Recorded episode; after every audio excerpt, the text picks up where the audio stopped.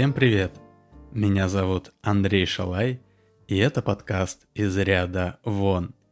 Это подкаст о странных людях или тех, кто делает в жизни что-то необычное, что-то из ряда вон выходящее. Каждую серию я зачитываю письмо, в котором человек рассказывает о своей незаурядности. Если вы считаете себя не таким, как все, или делаете что-то странное, напишите мне – Контакты в описании подкаста.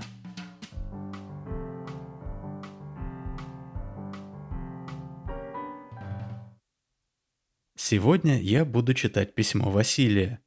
В своем письме он рассказывает, как он стал зарабатывать на очередях. Возможно, кто-то посчитает его деятельность вредной, но она в любом случае необычная и интересная. Так что рекомендую все же послушать его историю. Салют. Меня зовут Василий, и я повелитель очередей. Думаю, это достаточно странно для того, чтобы попасть в подкаст из ряда вон.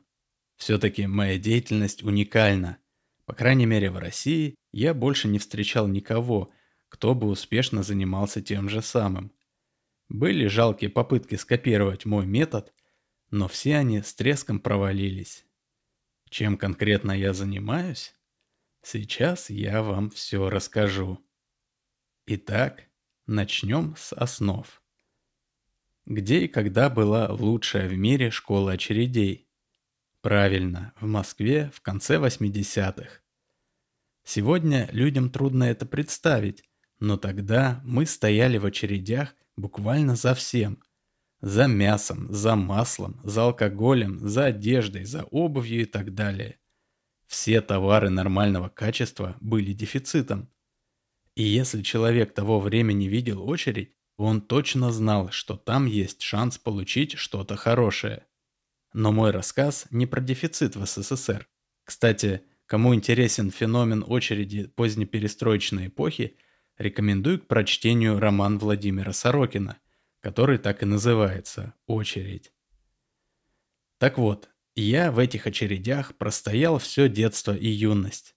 И уже тогда я понял, что очередь – это сложная социальная конструкция, но она не хаотична.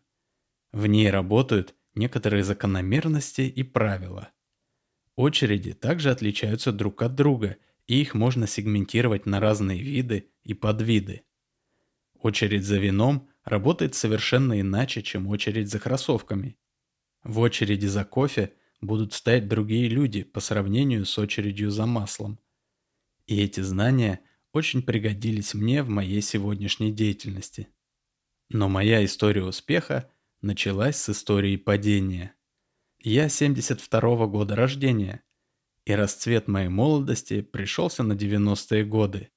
Я тогда бросил Московский университет газа и нефти и ушел в бурную коммерцию того времени.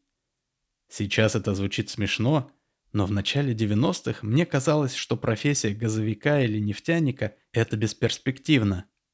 Гораздо перспективнее торговать сникерсами и сигаретами у метро. Время шло, а я все пытался найти свое счастье в продажах. И если на пике успеха у меня был свой небольшой ларек с пивом и сигаретами, то в конце нулевых я опустился до обычного продавца-консультанта в универмаге. А где-то с 2012 года, когда мне стукнуло 40 лет, я начал проигрывать конкуренцию молодым и дерзким продавцам. Так я оказался на улице. Нет, я не стал бомжом. Я имею в виду работу на улице раздачу листовок в дурацких костюмах. И вот как-то раз я работал на комнату смеха на Арбате. Это одна из главных пешеходных улиц столицы. Я и другие неудачники, взявшиеся за эту работу, стояли под дождем в костюмах Чебурашки, Спанч Боба, Винни-Пуха и других героев детских мультиков. Мы раздавали листовки и зазывали прохожих в комнату смеха. Это было жалкое зрелище. Естественно, завлечь людей внутрь в наших замызганных костюмах мы не могли. Люди брали у нас листовки скорее из жалости и тут же выбрасывали их в ближайшую мусорку. От скуки тогда ехала крыша.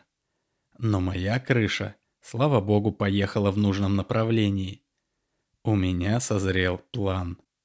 Я вспомнил времена очередей в перестройку, когда люди вставали в очередь, зачастую не зная, зачем конкретно очередь стоит. Как я уже говорил, у людей срабатывал инстинкт. Раз есть очередь, значит там что-то стоящее.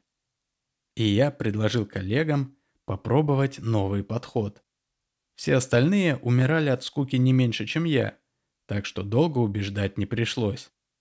И вот что мы сделали.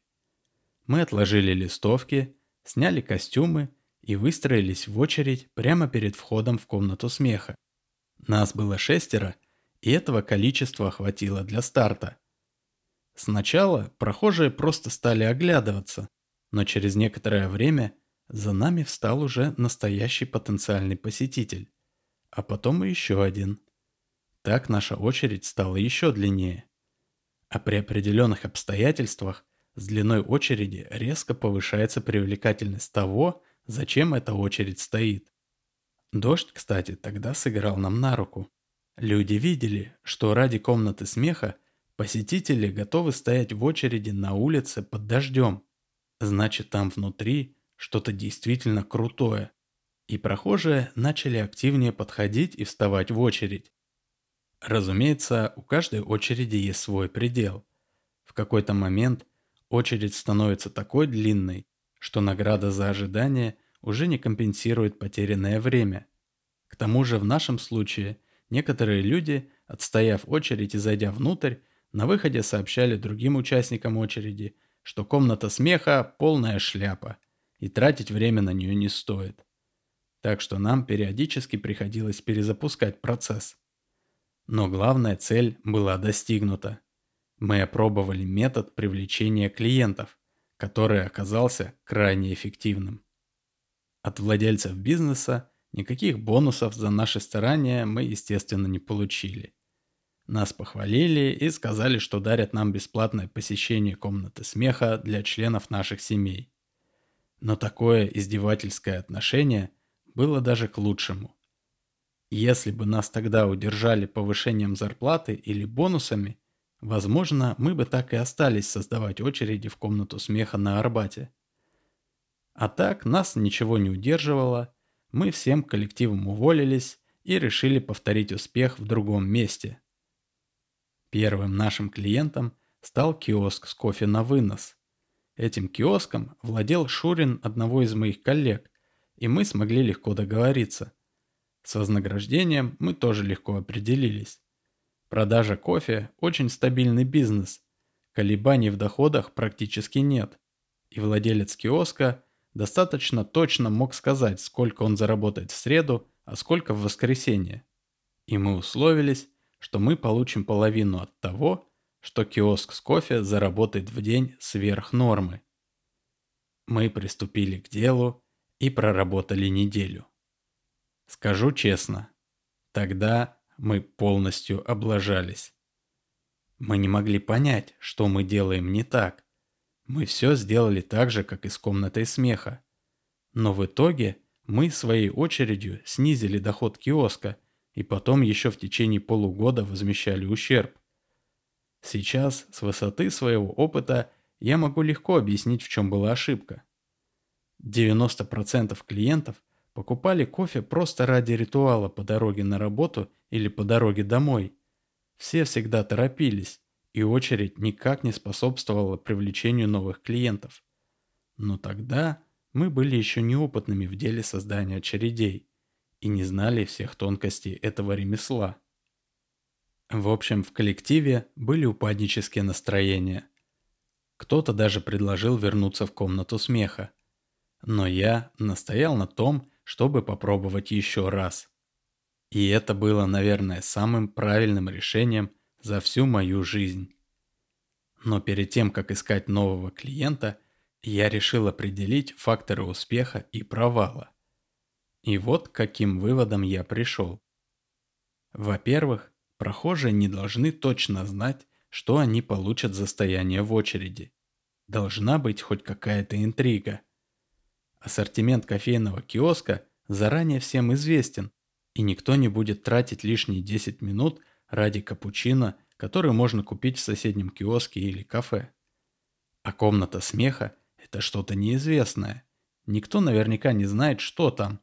Но раз к входу выстроилась очередь, значит там что-то прикольное. А другого такого же аттракциона поблизости точно нет. Во-вторых, длина очереди по-разному работает с разными продуктами. С комнатой смеха работала длинная очередь. Чем больше в очереди было людей, тем активнее в нее вставали новые люди. Верхняя граница была где-то человек 20, потом желающих сразу становилось меньше. С кофе лучше всего работала очередь максимум из одного-двух человек. Как только к киоску подходил третий, больше в очередь никто не вставал. Ну и в-третьих, это внешний вид участников очереди. По Арбату в основном праздно шатаются провинциалы, и мы были на них очень похожи, когда сняли наши костюмы. А клиенты кофе с собой – это офисный планктон, и мы своим внешним видом их скорее распугали. Изучив все эти факторы, я начал искать следующего клиента. И я нашел отличный вариант. Точка продажи кислородного коктейля в парке. Продукт вроде очевиден. Кислородный коктейль. Написано на палатке большими буквами. Но что это такое, точнее какой он на вкус, многие люди уже не помнят, потому что пробовали его еще в детстве в санаториях. А молодежь так вообще, скорее всего, и не знает, что это такое. Для них само название уже загадка. Что это еще за хрень такая, коктейль из кислорода? Договорившись с хозяином точки, мы приступили к работе. И должен сказать, в этот раз наш метод сработал даже лучше, чем мы могли предположить. К безлюдной палатке с кислородными коктейлями посетители подходили неактивно. Они зачастую ее просто не замечали, но когда у палатки выстроилась очередь, она сразу стала притягивать внимание. Трое человек из моей бригады прихватили с собой детей, так что очередь стала близкой людям с детьми, а таких в парке большинство. И продажи поперли. Причем рост очереди давал такой же эффект, как и с комнатой смеха. Чем длиннее становилась очередь, тем активнее в нее вставали новые люди. В итоге она растянулась на несколько десятков метров и, возможно, росла бы и дальше, но в палатке закончился сироп для коктейлей. За месяц работы с той палаткой мы заработали больше, чем за полгода раздавая листовки комнаты смеха. Но что самое важное, мы получили отличный кейс в наше портфолио, который мы могли предъявить будущим клиентам. Владелец палатки с кислородными коктейлями – был готов подтвердить успешность нашего сотрудничества. Так мы начали потихоньку раскручиваться. Первое время мы работали с мелкими клиентами. 7D кинотеатр, цирк Шапито, пельменная и другие небольшие заведения. Но потихоньку к нам стали обращаться и более крупные заказчики. Небольшие театры, франшизные рестораны быстрого питания, всевозможные лавки с фермерскими продуктами. Так постепенно за несколько лет мы раскрутились до уровня корпоративных клиентов. Например, мы работали с главным реселлером техники Apple. Во время релизов новых айфонов очереди за ними выстраивались и без нас, но они были слишком короткими по сравнению с американскими и даже европейскими очередями. А наш человек же всегда хочет догнать и перегнать Америку. Поэтому нанимали нас, чтобы мы держали очередь за новым айфоном на таком уровне, чтобы она была длиннее, чем во флагманский магазин Apple в Нью-Йорке на Пятой авеню. Еще два раза нас пыталось нанять Министерство обороны после начала войны с Украиной.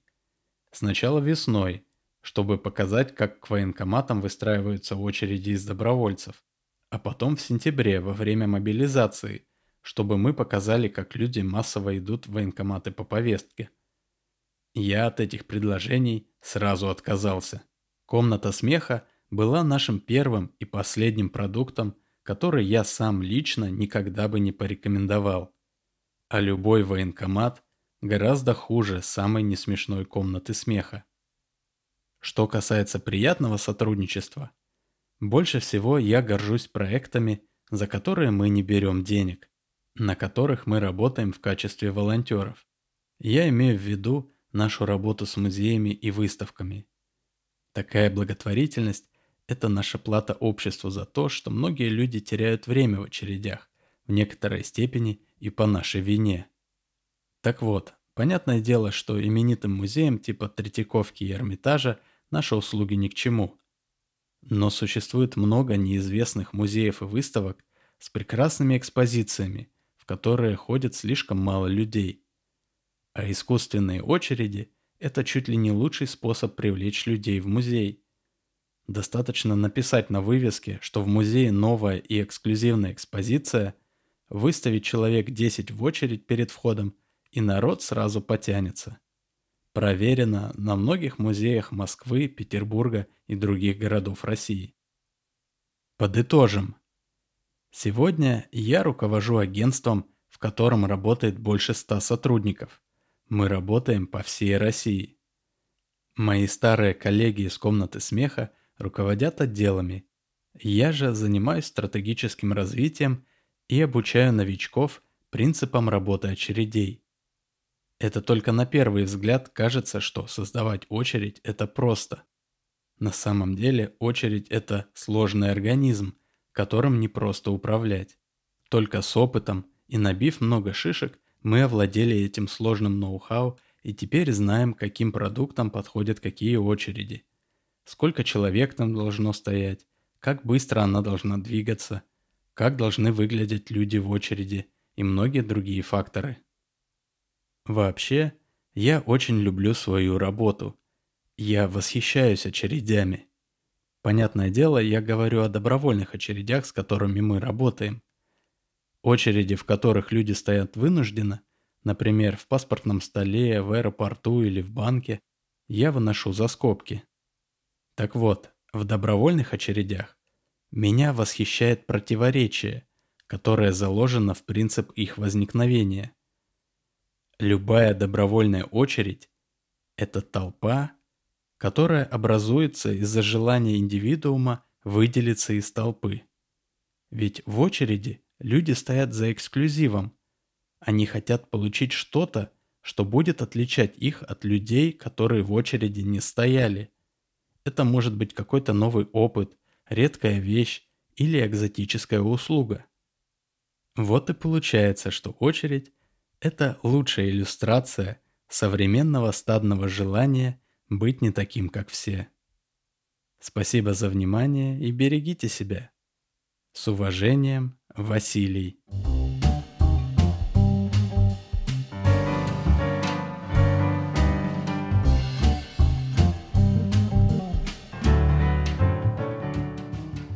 Спасибо тебе большое, Василий, за твое письмо.